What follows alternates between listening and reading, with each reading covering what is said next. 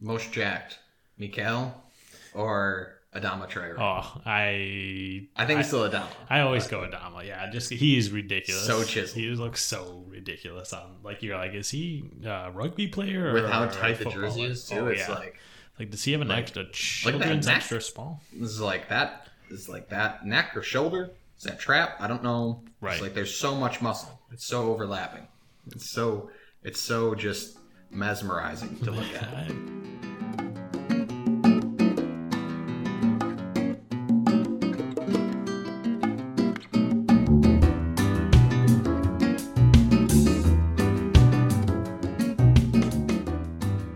Yeah, so this is the actual episode. What we're going to talk about is we're going to talk about, we're going to go over our It's Way Too Fucking Early segment, which is our segment, which is going to go over way too early predictions for the Premier League season.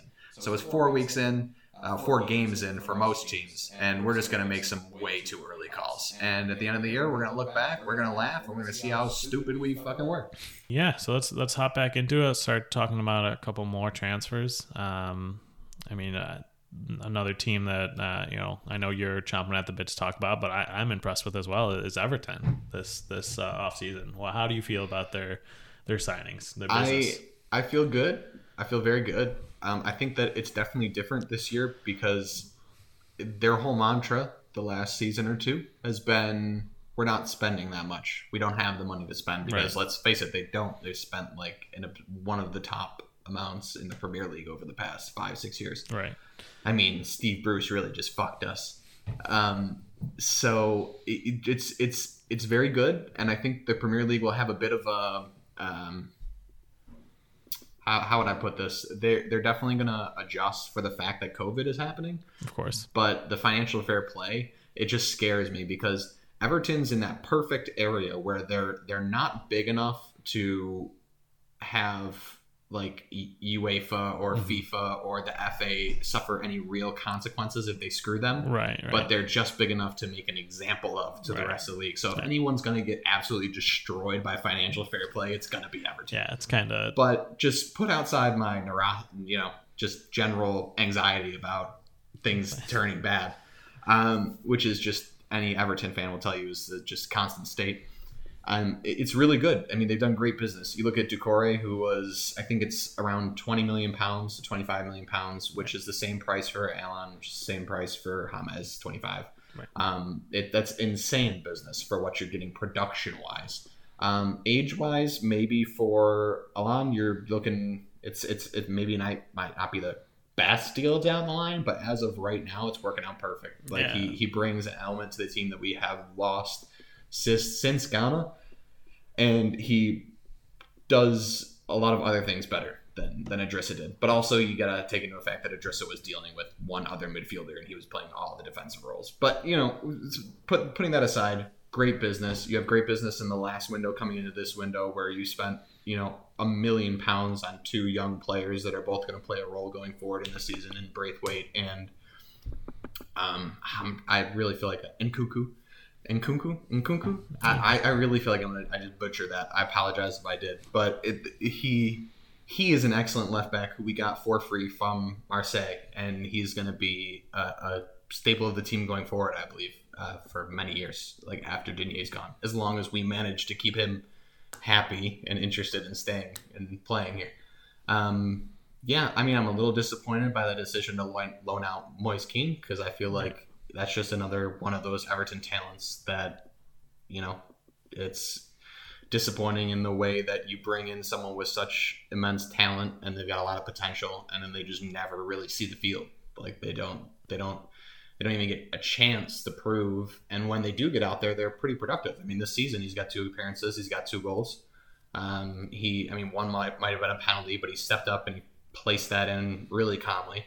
Uh, but all in all, I, I, I trust Carlo. Yeah, I mean it's always odd to see the, these players though. Just touching on the Kean point is he wants to leave because he wants to have more playtime. At least that's that's what I was reading that it, that he was a, a driving factor in there. Obviously, Carlo wasn't giving him the starts, but DCL was. I mean, I know it goes back to last season, but this season he's starting. He started fantastic, so you wouldn't expect to start over him.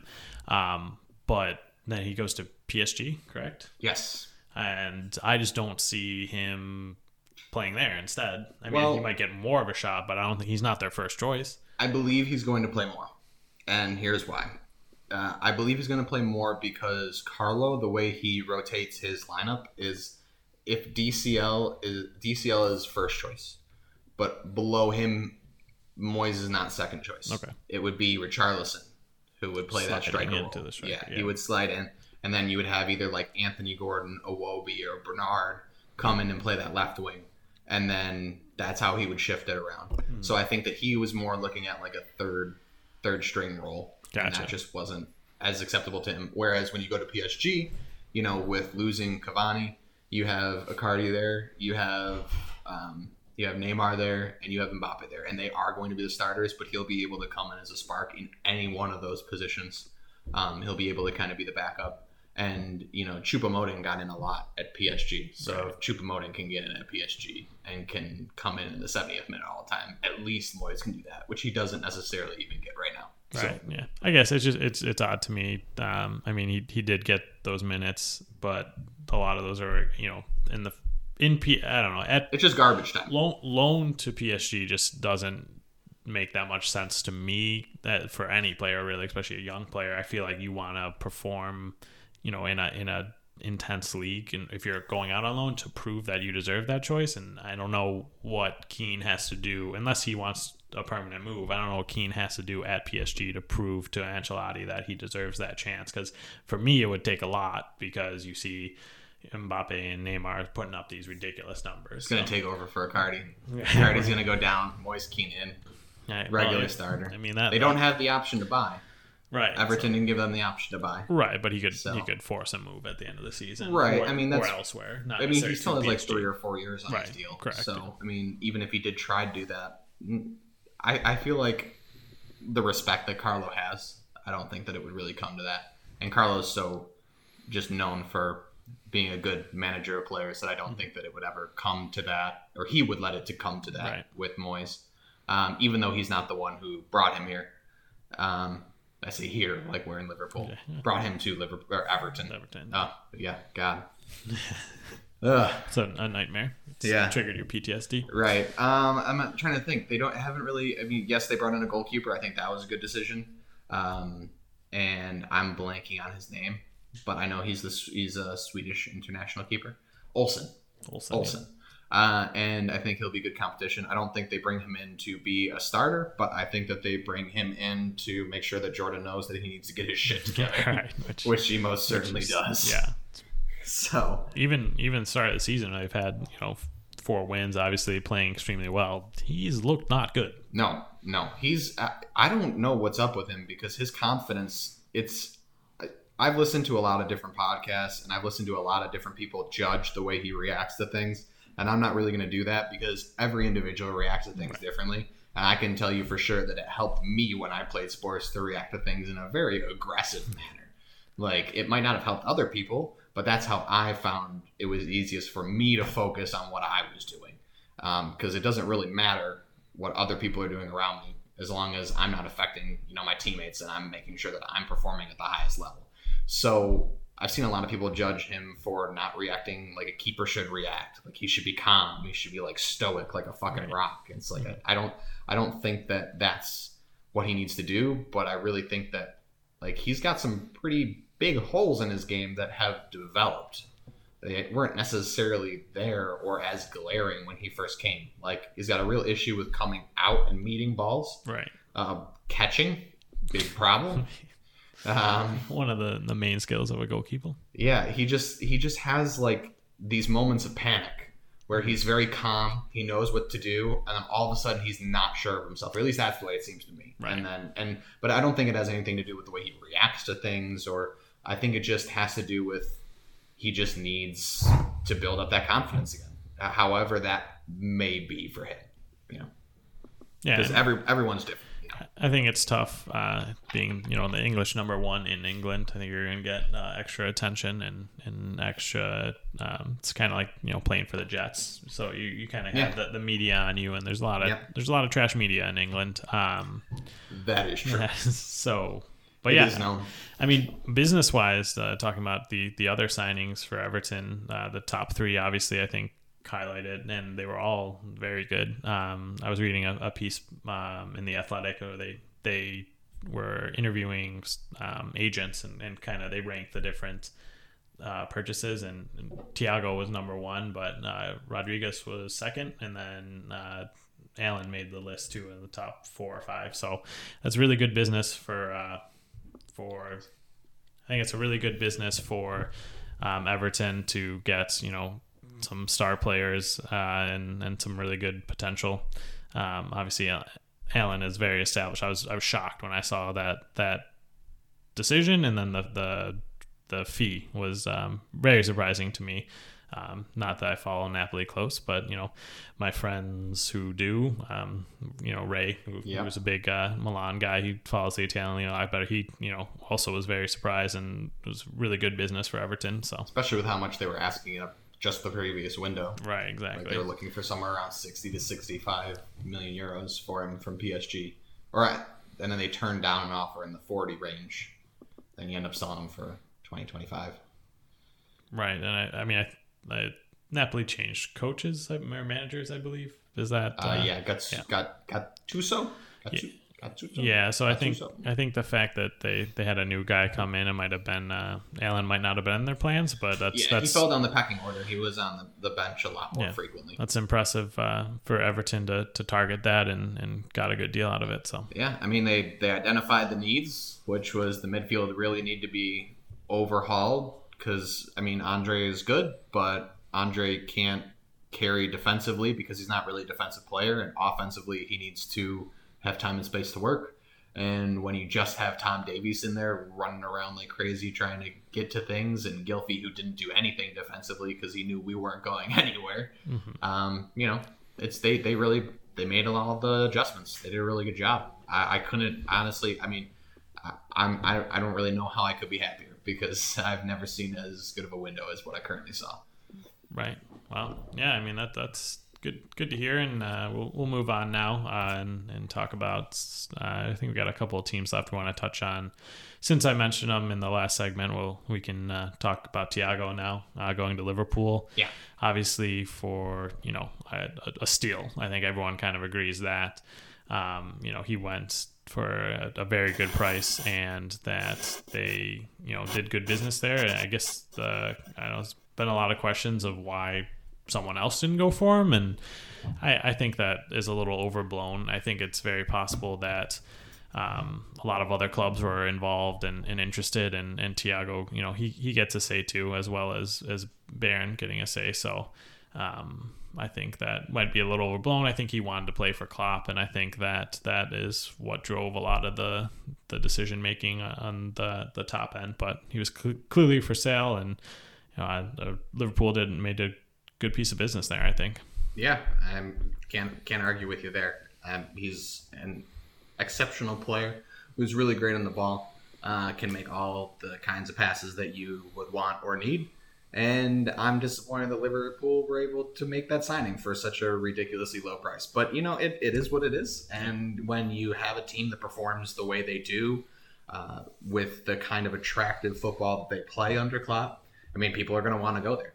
I mean, if I was playing football, I would want to go there. I mean, I mean, no, well, I take that back. I wouldn't want to go there, but Yeah, pull- if I was like, if if I was a foreign player, I had no like, I just want to go play in the Premier League. I want to play for an exciting team. Like that would be the obvious choice. yeah, I mean the I mean, that in the city. obvious chance to, to win a title as well as just um, you know getting in a group of players that um, seems like they are you know primed and, and, and ready to go every game um, so Yeah, I mean, I would say that I think that Liverpool could probably use some reinforcements in the back, and and that, and I mean, they did get another winger. They got you know Jota, Yeah. um, in for you know 40, 44, 44? I think it was like forty four million uh, pounds. So I mean, I think they did a, a pretty. I mean, all in all, a good good deals. Um, Right. But I think that they maybe could have used a little bit more reinforcement. But with that being said, I mean, they're still, you know, the one of the top two, but probably the top team in England currently. I think it definitely um, I I think they are a little hurt by the fact that their fullbacks are so young and so good um, because well, I mean watching the a couple of the games so far uh, Trent has not looked great but you really you don't really want to bench your 20 year old star right back Right. you know so I think that um, they are because they're young they expect them to be able to play every game and they expect or close to it um, and they expect them to continue to perform but I think not having that like you said uh, no no real backups I'm not even sure who their backup right back is. I think Gomez slides out. right correct yeah right. I mean, I could be wrong, but uh, he did previously, but I, I would wonder if that's still the plan, just because he is you know starting at center back now, whereas before he was kind of splitting time. Um, I think Nathaniel Klein is finally gone, so I, I'm actually you know not 100 percent sure. We'll look that up real quick and and see kind of why they didn't bring someone else in, especially when you look at a team like Tottenham, who I mean I feel like I know REA fell out of favor, but they they got Doherty for for cheap, and he's a good player. Yeah, there's really no. There's not a lot of fullback cover in the squad. Yeah, I mean those I mean, are, those are names I don't even You recognize. dropped so. Milner in there, I guess. Yeah, Mil- okay. I Milner did do that uh, a little bit last Yeah, couple of years ago. I'm- So. Yeah, I mean, I I would like to see that if I were a Liverpool fan, but you know, all in all, they Right. they You- do the business they're gonna I do. yeah, you, you don't feel bad about your team. Obviously, it's just Right. it's interesting that it's interesting too. At least, I mean, I don't read that much Liverpool news, but it, it seemed like they weren't even really looking for anyone. When you see, uh, you know, Man City was rumored for a left back. Man United made the signing of Telles. Uh, Tottenham, you know, a lot Pretty of good signing. A lot of these teams One are of the few good signings they made. yeah, are uh, you know out there, and looks like there are fullbacks available, and and Liverpool seemed uninterested. Um, and they go and get Jota, which obviously I think is kind of a future thinking um, on that one, but you know I don't know how much he helps them this year. With obviously he's he's gotten the start um, already, but I don't know how much that that. Keeps up when you have you know Mane, Salah, and Firmino. As long as none of them go, go down with in- injury, I wouldn't uh, have Dio go out there. So Yeah, I mean, it's definitely interesting. Um, it'll be it'll be something to watch because injuries could definitely be a real harm yeah, to the I- Liverpool side. I mean, City's definitely like of the top two. City, I, I would feel I feel like City's the deeper team, I mean, especially like- with the additions that they've currently made. And I feel like that this is the season where depth might be one of the the, the most important, just with the shortened preseason and and with the um, congested schedule. Mm-hmm. Yeah, um, games coming quick and fast.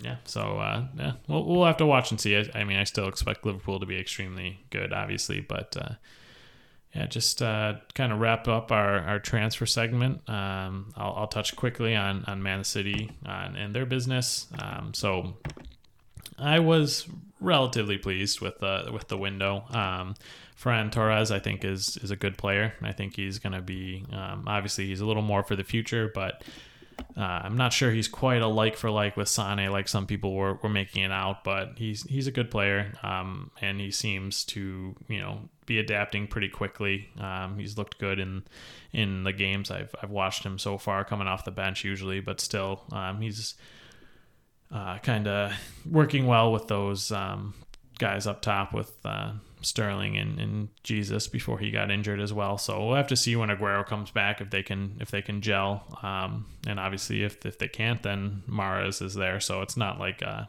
a do or die for Torres, and I think that helps at a, at a 21, the age of 21. So um, I was pleased with the signing of of Diaz as well. And it was disappointing that you know he didn't seem like he was their first choice. So I haven't done in depth scouting on him. Um, so He's I always good in football manager. yes. I can tell you that. so I don't uh, I don't have a huge opinion. Um, Like always. besides just what I've read. And it seems like he, you know, he looks like he's a leader on the team already, um, and that he's been a leader, you know, throughout his career, which is nice. I think that back four kind of needed that, um, as as you can see by by some of the early results. um, and I also think, you know, it's it's very exciting that him and Laporte could be lined up there and and you know our center back pairing for the the next you know 10 years uh, obviously if everything goes to plan so I mean, more like six and a half because Laporte will be down for four and a half of those. Wow. Yeah.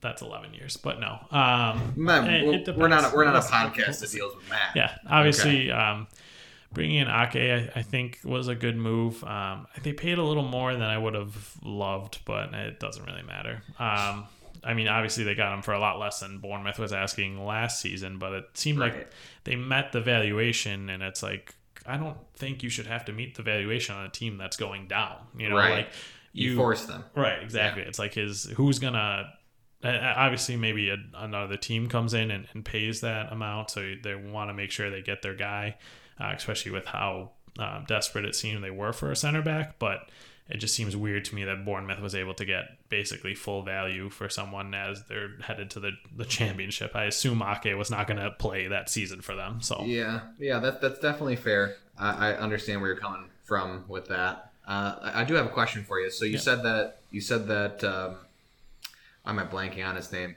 The sign that was to replace Sane. Uh, Ferran Torres. Okay, so you said that Ferran Torres, Ferran Torres. You said that Ferran Torres is not the same, not the, like a like for like with Sane. How would you describe his game if it's not a like for like for Sane?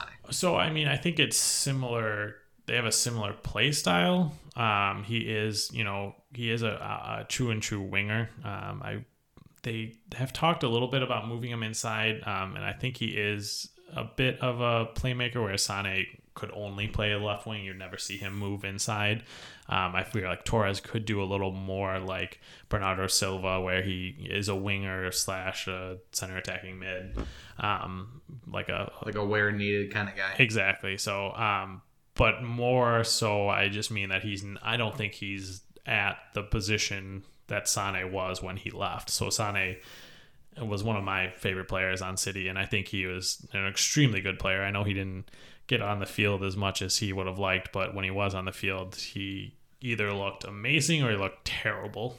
Um, so definitely the consistency was an issue, but when Sane was on, I think he was unstoppable, and I don't think Torres is that yet. Obviously, Always an impact, right? Always an 101. impact. Exactly. Always a It could be, impact, could be yeah. a couple different ways, but there's always an impact. Um, okay, well that's interesting. Interesting to hear your thoughts. yeah. And then uh, just Any areas that you feel like weren't addressed properly? Yeah, I definitely feel like left back. Um, it's disappointing. They didn't. They didn't really look like they went for anyone. Um, there was a little talk that maybe they were looking at um, Tagliafico, if I'm saying that correctly, which I doubt I am. Um, but they didn't want to pay the twenty to twenty-five that um, they were looking for, or that the the team was looking for, and.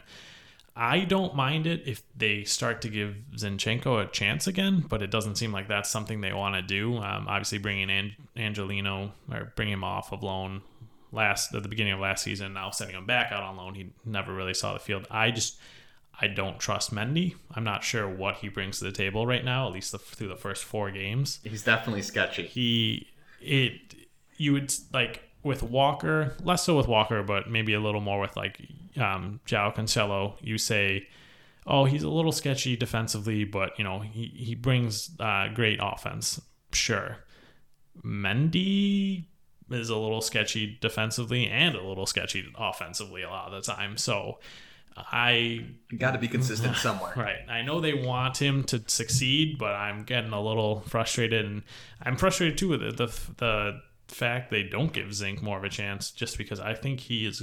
The obviously the games he was playing, he was fantastic, and obviously I don't think I'm no more than Pep, um, but he. It seemed like all of a sudden it's not like he had you know four or five games in a row that were bad.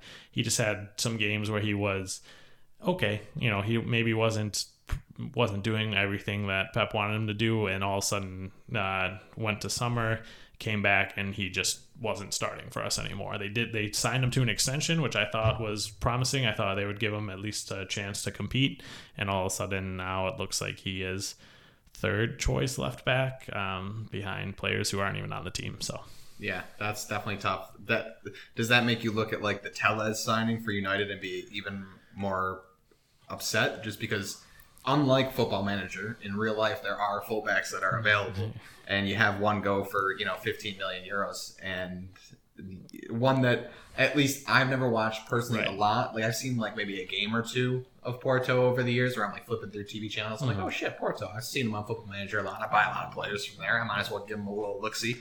And you know, I've seen him throw in some nice crosses. I've seen some highlight videos where he looks really good. But at least from Football Manager's perspective, great signing. Yeah, yeah, no, I I He was uh, normally costs you like 45 million pounds. Right. I was definitely a little disappointed, um, especially since it, it kind of seemed like he wasn't going to be able to go for that low as the, the talk, and all of a sudden he went. So, Yeah, Um, like I thought- barely any add-ons too. you know, and I think they didn't necessarily want to bring in someone who's going to start every game um, because they still believe in Mendy, but I don't know why they believe in Mendy. I want Mendy to do well too. Um, you know, I want him and all 19 of his, his family members uh, to do well. Uh, it's a lot of it's a lot of Mendy's out there. Them and uh, Traore's. Um, Yeah. but they I I don't see it. I don't know. I mean, it, I think it's going to be a, a big change for him to be a out and out starter forever. So Yeah, that's definitely. Um, I, I I would still trust Pat, but I mean it's definitely right, course. questionable. Yeah. definitely questionable. There's, there's like crackers or something. Um, oh, you're right. We didn't. I would like to go over Villa just a little bit. So yeah, if we're gonna touch on Villa here, I have their their their arrivals list brought up. At first, I I didn't see a lot of Ollie Watkins, but I really do believe that the EFL is a, a really good route to go through for talent now. Mhm. Um, it, historically, at least the last 10 to 20, 30 years, has really been kind of looked down upon, more like the French league has, um, but even less, even more looked down upon. Right. Whereas I feel like it's a it's a really good area to cultivate talent now. Like teams that come up aren't necessarily destined to go right back down anymore, a la Leeds and possibly Fulham this year, and Villa, and um, yeah, Wolves. Uh, yeah, yeah, coming up and what placing like eighth or something. Seventh, think, seventh. yeah. yeah, it was a wild finish. So. Um, you have Ollie Watkins come in, thirty-three point eight eight million seems a little high, but I mean, obviously he's really producing right now. Like that seems like a steal. And it seems like it's going to be a steal going forward because he's only 24. So realistically, if he does keep producing at this kind of level, level, he might leave for a big club come next season or the season after that. But still at a young age, you're going to be able to recruit, recoup way more than enough. Um, looking at Traore, I love Traore. I love watching him play. I've actually watched a decent amount of Lyon over the last couple years. So watching him play has been really entertaining. I think getting him for you know around twenty million dollars is an incredible steal.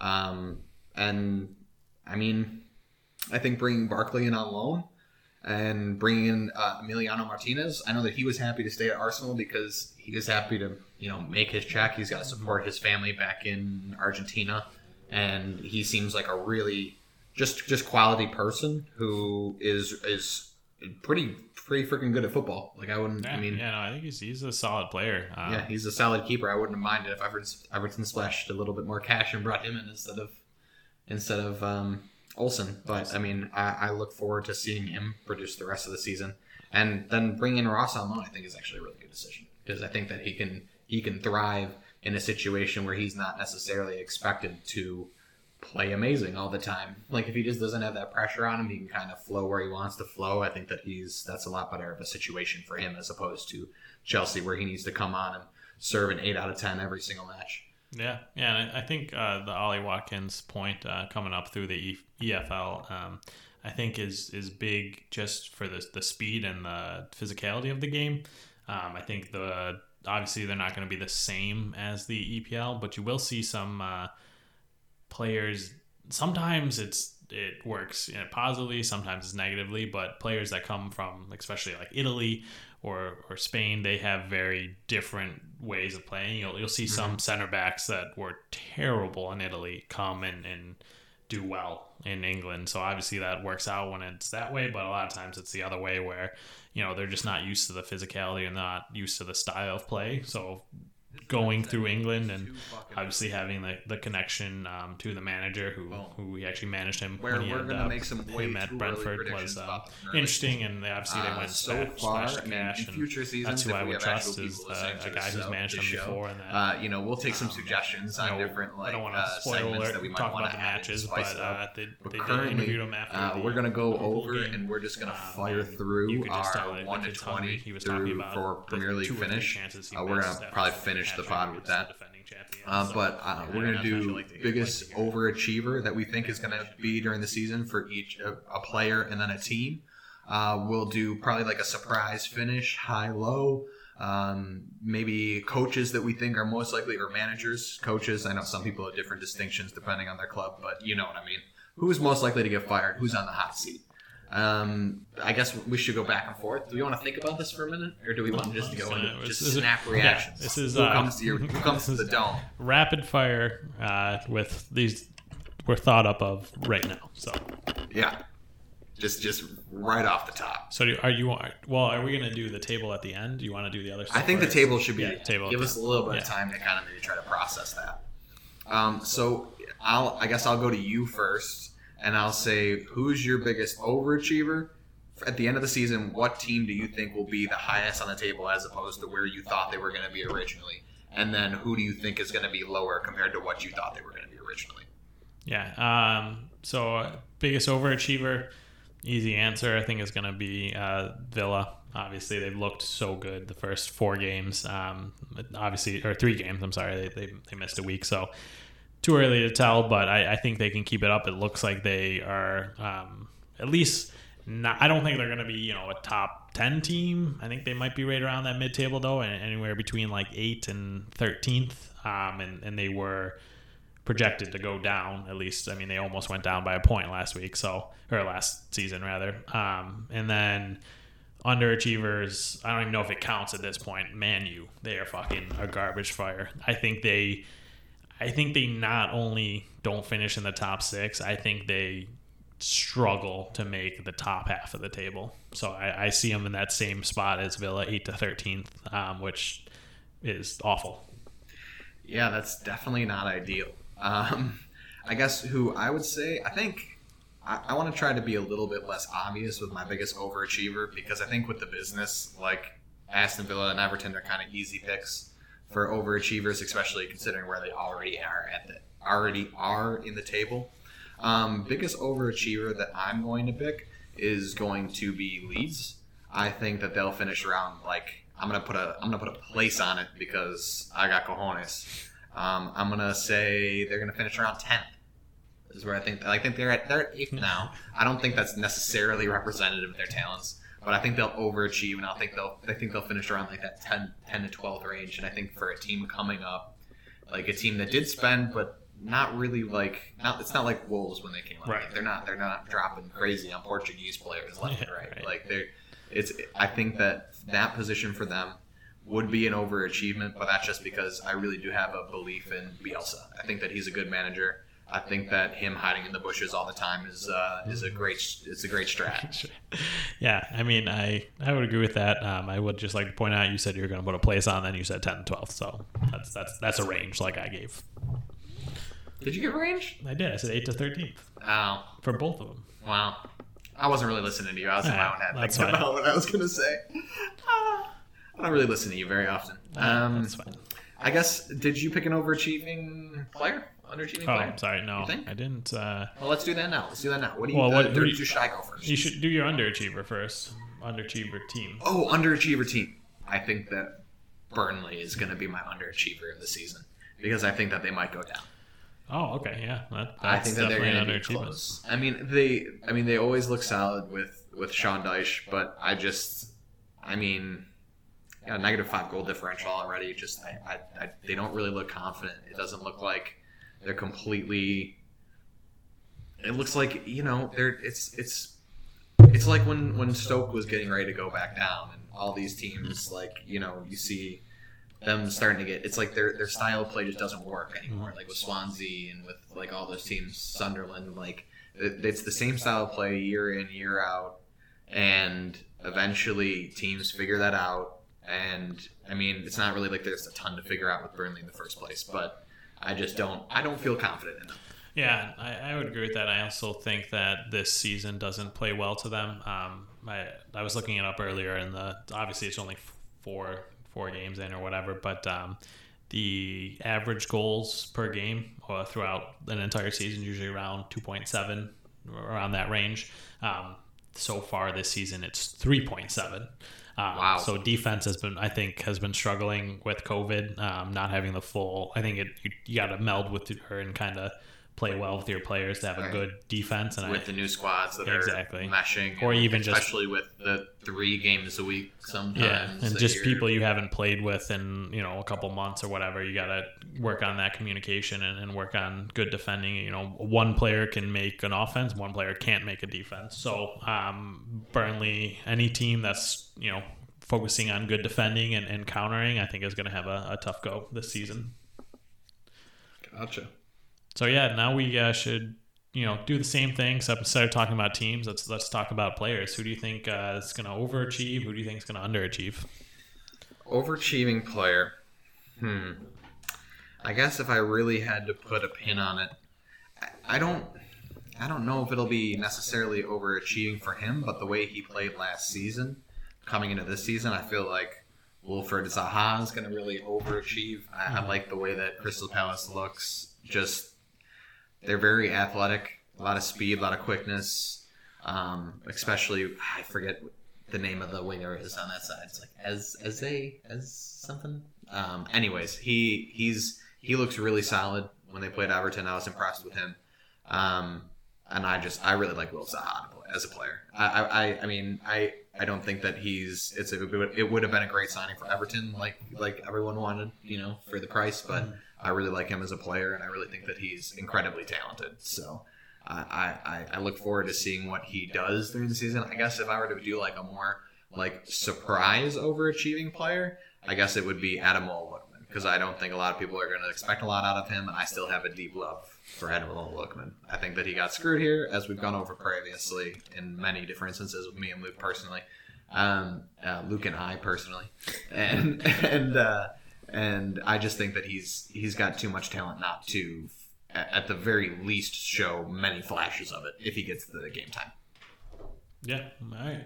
Uh, what about an underachiever? Anybody on Manchester Yeah. yeah.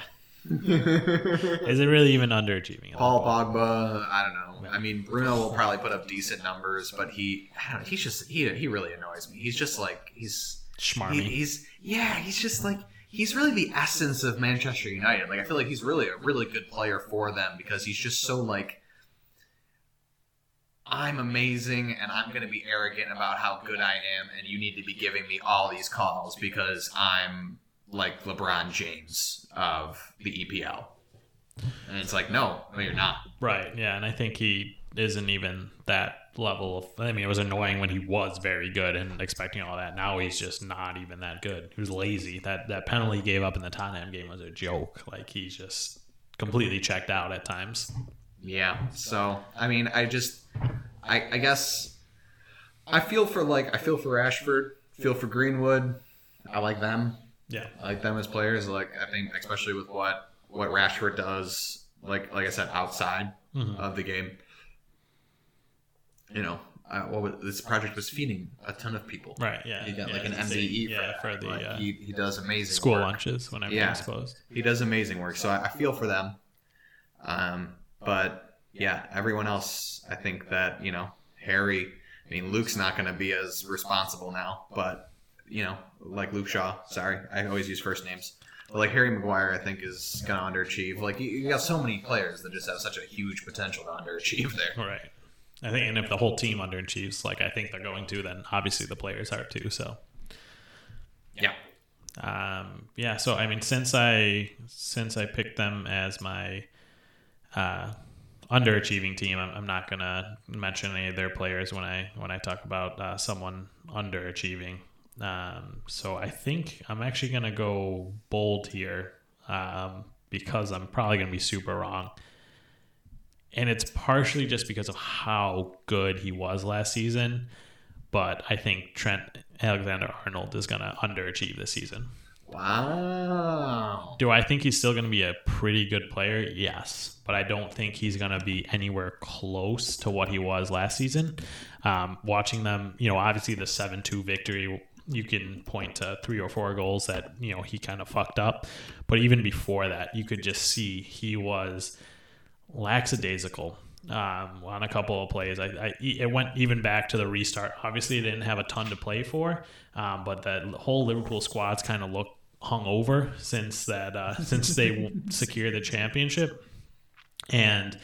Um, obviously, I think if other players step up, you might not notice as much. A lot of times, they're still going to be able to win because they're so talented. But I think, I think Trent's going to have a, a, tough season. Um, and as we talked about, he doesn't really have any cover. So I think he's going to be out there a lot, which is going to expose him to, um, you know, to have given up some goals. I think he'll he'll get a lot. He'll still get his assists. Um, I don't think he's going to do what he did last year, but he, he's going to um, get his assists. But I think defensively he's going to be much more questionable.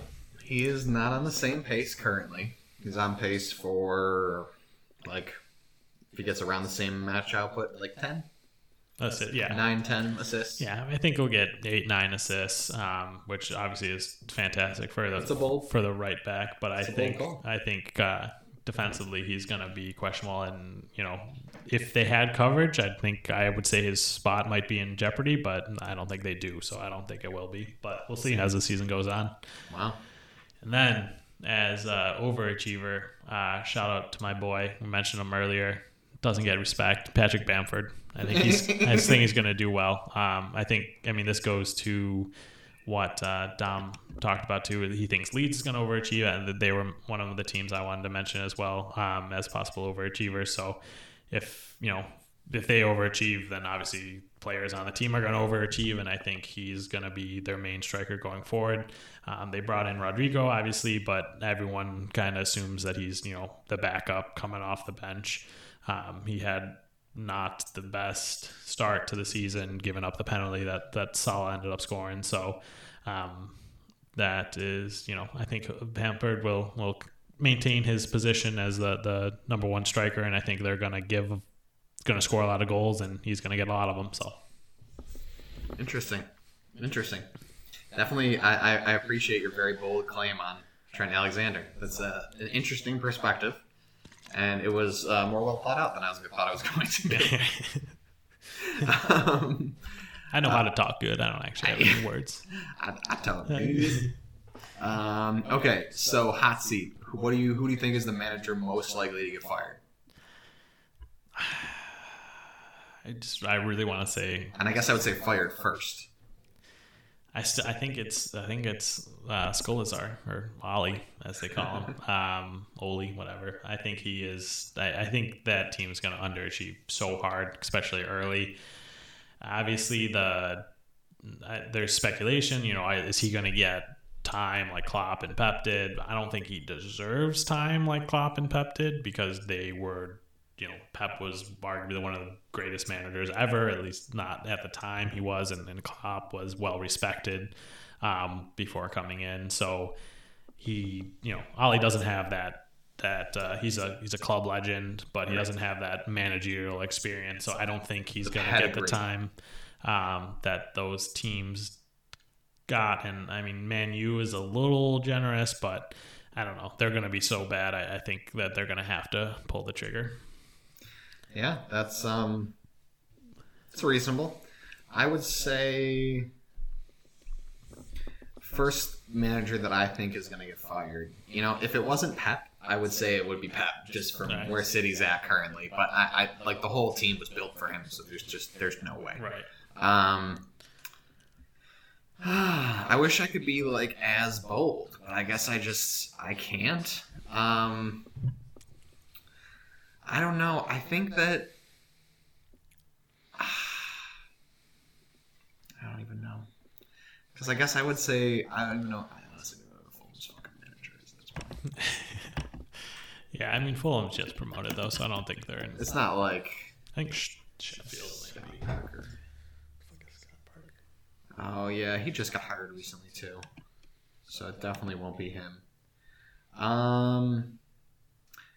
I don't know. I think if Burnley stay down as low as they are, I think Sean Dyche might be fired pretty early. So they try to get a manager bounce. Yeah, I mean, but I mean, I feel like the trust is built up a lot there, but I don't know. I just that would strike me, and then I honestly think that if Chelsea continue to underperform as they do, I think that Lampard might be on the hot seat as well. I think that you might see him out of the club a lot further than you maybe initially anticipated. Mm-hmm.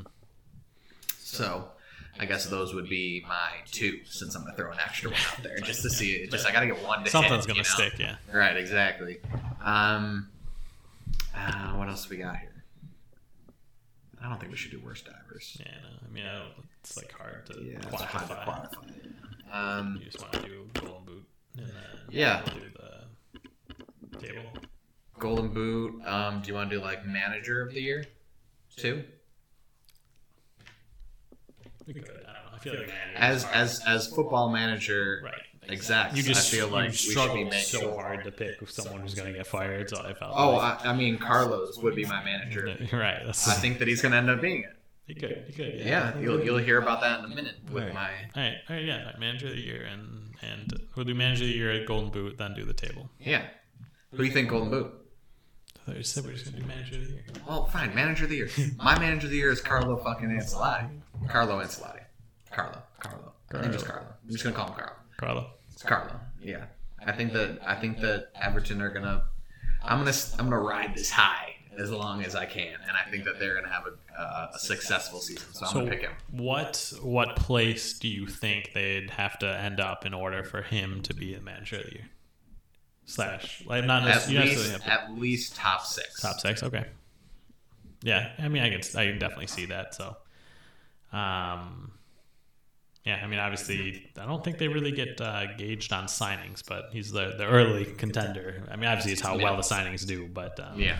more about overall team um, the performance. But hmm, for my too early prediction, I'm gonna say Brendan Rodgers. Uh, coming back to, to come back to the Premier League for Leicester. I mean, he's he's done it before in the Premier League, not won it, uh, but I don't think anyone thinks Leicester's going to win it. But you know, he's he's been very good at Liverpool uh, before he left, and he's been solid since coming back to Leicester. And I think he, you know, I think they have a shot to get back in the the mix of the the top six, um, and then possibly higher if you know Man U complodes the way I think they're going to, and Chelsea continues to underperform, um, you know, they could be up there. So I think he's uh, my early early contender for manager of the season. Interesting. I like it. Yeah, I think it's a good call. Um, who do you think is going to be the Golden Boot? I it's not even it's not even a, a bold prediction, but I think I I'm gonna go Salah. I think he's gonna play a lot, a lot, a lot for Liverpool. Um, I think their defense looks a lot less strong than has previously, but I still think they're gonna win a lot of games. Um, so they're gonna have to score a lot. I think um, Mo has you know everything there. I think he's started off real fast. Um, he looks like he's their penalty taker, so he's gonna um, you know get that boost. Uh, and he also I think has the best chance to not sit out games, where I think Mane and Firmino might you know get a little more rotation than Salah. So I'm not going to pick the same person because originally that would have been my pick, but just because you picked Mo, I feel like I need to go in a different direction. Um, I'm going to pick Dom. Wow, Dom Wow. Calvert-Lewin going to win the Golden not Boot not a, not a homer at all. no, not a homer at all. Because as you can see, let's go to the go- let's go yeah, to the, let's the- go to the stats table right yeah, now. Yeah, he is leading. Yeah. Well, he's tied actually. Son's also got six. Okay, so here's why I say this. I say this because of again, like you said with Mo, his playing time. Yeah. Also due to the fact that he is a lot younger, so I think the ability to stave off injury, especially in this packed season, um, is going to be much more beneficial to him, physically speaking, as opposed to Mo, Mo, yeah. getting up towards thirty or in thirties. I think he's thirty. He's like 30? 31. It's 30 or 31, yeah. So I think I think that gives him an edge. I also think the fact that we talked about loaning out Moise, Right. uh, loaning out Moise Kean uh, means that he's really going to be the sole number one. I mean, really, besides Richarlison, you have Cenk Tosun as Oh, your. geez, he's uh, 28. We were we were Oh. off on Mo, but still. Wow, apologies to Mo Salah. He feels like he's been around he's, for forever. he's so- three years older than us. Ah, Jesus, that just feels sad. Don't even don't even talk like that. Anyways, still point stands. Right. I feel like Dominic will be able to handle the se- the, the pace of the season better, especially just looking at the man. He's just like physically ridiculous. Um, That and the fact that I feel like most of how Everton plays is built to center around his first touch finishing. As long as it can still stay with James and the wings feeding him in for this one touch, he's always in the right spot now. He's really kind of developed into a poacher, just knowing where to be to get that rebound. I just think that with the potential of the team, I think that if they perform as they can and they do get to that point, they'll get to that point partly on the back of Dominic's goals, Richarlison's goals, James' goals and assists. So That's fair. That's fair. yeah, going at all Everton Yeah, Homer. all, all Everton. Homer. Didn't didn't pick him as the overachiever this season at least. Um, Yeah, which is gonna look stupid when I do, when I do the ending table. the uh, you said it was too obvious. You did you didn't mention them. Uh, so yeah, we're gonna jump in and, and do a table after I pee real quick. Okay, yeah, pee break. All right, you want me to? Yeah, I, yeah, I, I feel like it, it doesn't matter. I can go first. You can go first. No, That's go whatever first. you want to do. All right. Uh, so our way too early predictions for the final Premier League team. Uh, well, blah, blah, blah. Premier League table. So our way too early predictions for the final Premier League table. Let's get started. I'm just gonna go down. I'm gonna Yeah, list off 20 teams. Dom's gonna lift off list Just off dip your 20 balls teams. in that cold water. Definitely gonna copy all my teams. Um, That's they look fucking bold. eer- eerily similar. No, I'm just kidding. All right, so let's get it started. Hate to say it, Liverpool number one overall. Uh, I think they're going to be good enough to to repeat. Uh, second, I'm going to put Man City. They're going to bounce back from a bad start to the season. I think it Okay, is okay. going to be a legit title race towards the end of the season. Um, third, Tottenham. Don't like Jose, but I think they did some good business. Son is fantastic. He's gonna carry them to a third place finish in a Premier or a Champions League spot. Fourth, Arsenal. I was so tempted to do my fifth fifth team here, but I think Arsenal is the safer bet. I like Arteta, uh, Man City connection. Think they did some good business bringing in Partey, um, and I think they're just you know the more established side. Fifth, Everton. Uh, they're just going to miss out on the top four. Um, they're going to keep this rolling long, barring any injuries to Rodriguez. He's really changed the way they've played, and, and Ancelotti obviously has had a big uh, part of that as well. Fifth, Leicester. I think You Leicester. mean sixth? Oop, six. That's what I meant. Counting. Uh, Leicester, uh, like I said, I, I think they're gonna um, do a, do a good job. They're gonna have a good uh, good season. Think that's gonna be enough to get Brendan Rodgers uh, uh, manager of the year, and I think the Vardy's gonna have himself a, a good year as well, as well as uh, Maddison and some of their other young players. I'm just stalling because I don't know who to pick next.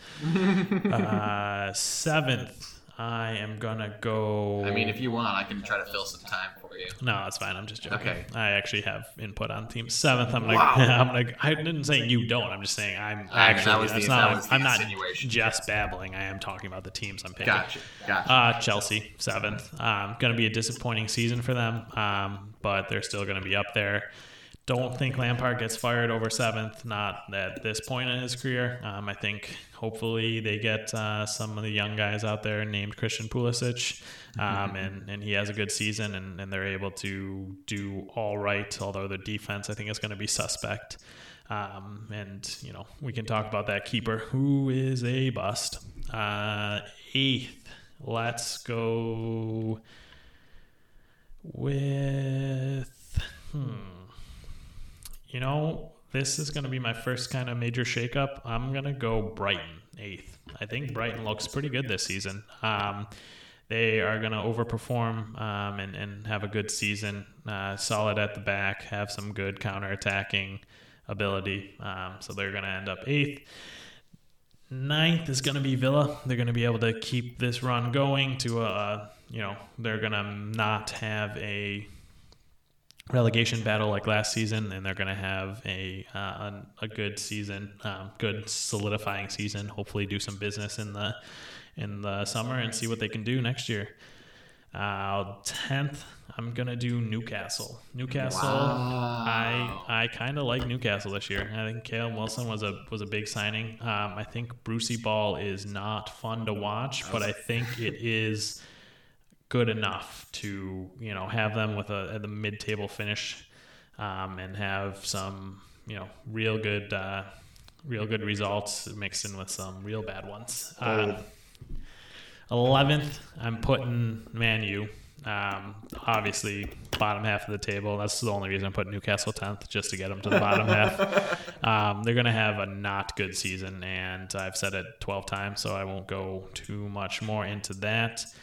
Twelfth, I will put uh, Crystal Palace. Um, that's a little low than I wanted them, but I think they're going to have a, a, good season, but not a great season. They're a mid-table team now, um, and I think that they're you know any anytime they're not in a relegation battle is a win for Crystal Palace with the the way their team's made up right now.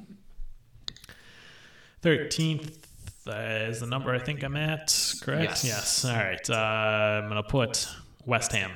West Ham is not good, but they're not terrible. they have enough good players that they're not gonna be in a relegation battle. They're going to be just outside of it, though. Um, then I will put. I want to say Wolves next. Uh, Wolves, I think, are in for a bit of a wake up this season. Um, they've had two back to back pretty good seasons. Obviously, two years ago, much even better than last season, but um, they I don't think have the you know they have made that big investment and they haven't really done much since then, um, or at least not a ton. And, and they've had some players perform well enough where they're getting poached uh, with Jota and Doherty leaving, and I think Doherty is a, a big loss. Even though I think Jota's the better player, I think Doherty is more key to them um, at his position. So good point. Good point.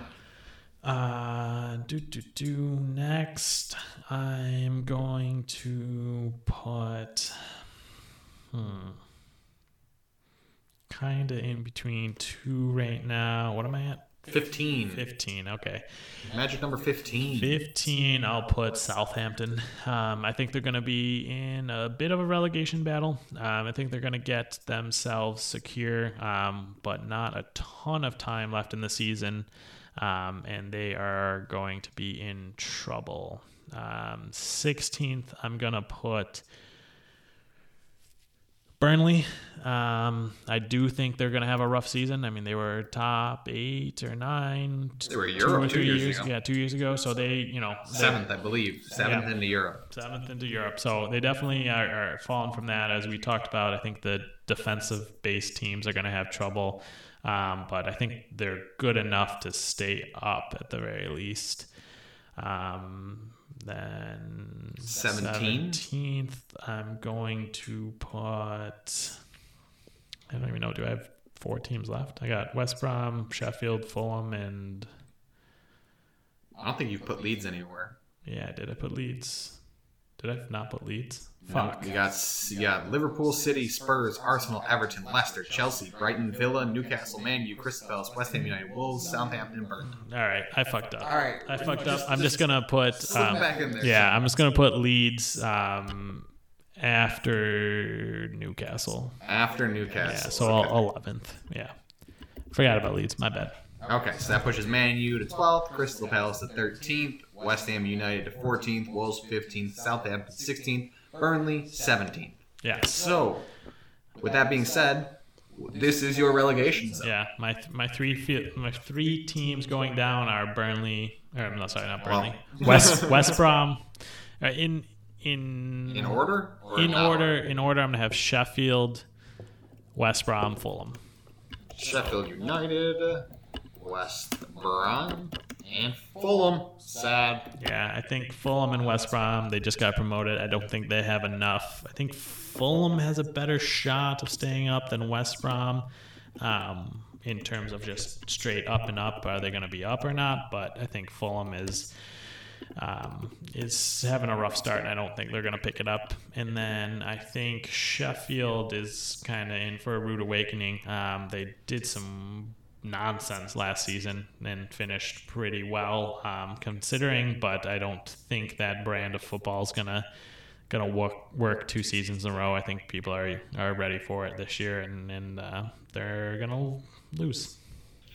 Yeah, I think you're definitely you definitely have an interesting selection. You went bold with uh, some you know semi in the top of the chart. Um, let's just see. I'm gonna I'm gonna show this back to you, and you can just rapid rapid fire read your predictions back to the people. Real Yeah, quick. just uh, just a disclaimer. This was all off the dome. I was Yeah, not reading no, I anything, mean- so just I mean, this is that, that's why I'm bad at this. So, uh, all right, so we're gonna go Liverpool first, City second, Spurs, Arsenal, Everton, Leicester, Chelsea, Brighton, Villa, Newcastle, Leeds, Man U, Crystal Palace, West Ham, Wolves, Southampton, Burnley, Sheffield, West Brom, Fulham. Okay. The official picks have been made for Luke for the 2020-2021 EPL season. So I guess that leaves it to me to uh, to do mine here. So, oh, oh boy, this is really making me nervous. Okay, mine's going to be a little bit more rapid fire with a little bit less reason, probably. Well, that's not that's not for sure, but He has Um, less insight, is what he just First said. place for the EPL season, Everton Football Club. Yes, it sounds like a homer pick. I know. I know it sounds like a homer pick, and it is. I'm not going to deny the fact that it's a homer pick. It, it is. It is one quarter based on thought and three quarters based on heart, and that might be generous. But it's um, the feeling that I've had to start the season, just watching how already the team looks so meshed together with James in there, and he doesn't even probably speak like five words of English yet, and the like they they're still able to communicate properly and know what each other are going to be doing. I can only envision that getting better throughout the season, and really as long as he stays healthy, I think that we're bound to finish in the top four. I think that Champions League is a is a is almost a definite. Uh, Four games in the I'm season, kidding. I'm just definite. Champions I think the Champions League is a sincere possibility, and I think that there is a chance if they gel together properly and some more reinforcements are brought in in January that they could pull off a Leicester City. So I'm going to go with them top. My second is going to be Liverpool uh, because they just have the most talented team in the league to me. I think that if Everton win, there is going to be an element of luck to it, but I think that this is one of those seasons where who the fuck knows. So I think that that might be a safe bet. Maybe I'll go put a 20 on that. Uh, but Liverpool second, City third, fourth for me would be. I'm gonna say fourth for me is Chelsea. I think Frank keeps the job. I think things start to mesh together. I talk about him like that because he's a personal friend. That's not even what I'm laughing at. You're saying I think Frank keeps the job. You are the one who predicted him getting fired. You're not countering me. You're countering I mean, yourself. okay, okay. But here, here's my thought process, though. I think that he is likely to get fired if it doesn't go well. But I didn't say that it's definitely not going to go well. I mean, we'll, right. we'll, we'll listen back. I might I- be fucking wrong. No, I mean I know what you're saying, but that's usually that's not how the predictions work. You're you're, you're predicting who you think is going to get fired because you think they're going to get fired, not because if this happens. I, but I think that he's the most likely to get fired besides whoever else I previously mentioned. Sean Dyche. Sean Dyche. Um, but I I think that there's equal opportunity that can go really well if Christian comes back into the side and is able to knit things together and go on those meandering runs like he does. I think that he would be able to gel everything together long enough for the defense to settle in and be able to operate functionally. Because I think that Kurt Zouma is a really good player. I've seen it from my time watching him. And I think that as long as he has a player next to him that knows what they're doing, like especially someone like Thiago Silva, who's just like immensely better than Michael Keane at doing the exact same things that Michael Keane usually does, except for more. So I think that there's a potential there to be really good. Do I think that it could also go very bad? Yes, I do. But I think that there's a chance here that could be really good. Fifth for me would be Spurs. Then sixth, I would put uh, Arsenal. Arsenal will be my sixth. Seventh, coming in for me in seventh, I would say Crystal Palace, my overachievers. I think that they will they will make it up there. Um, I think that it'll be tough. I, I, no, you know what? I take that back. I take that back. I take this all back because I forgot about Leicester, and Leicester needs to sneak in at sixth.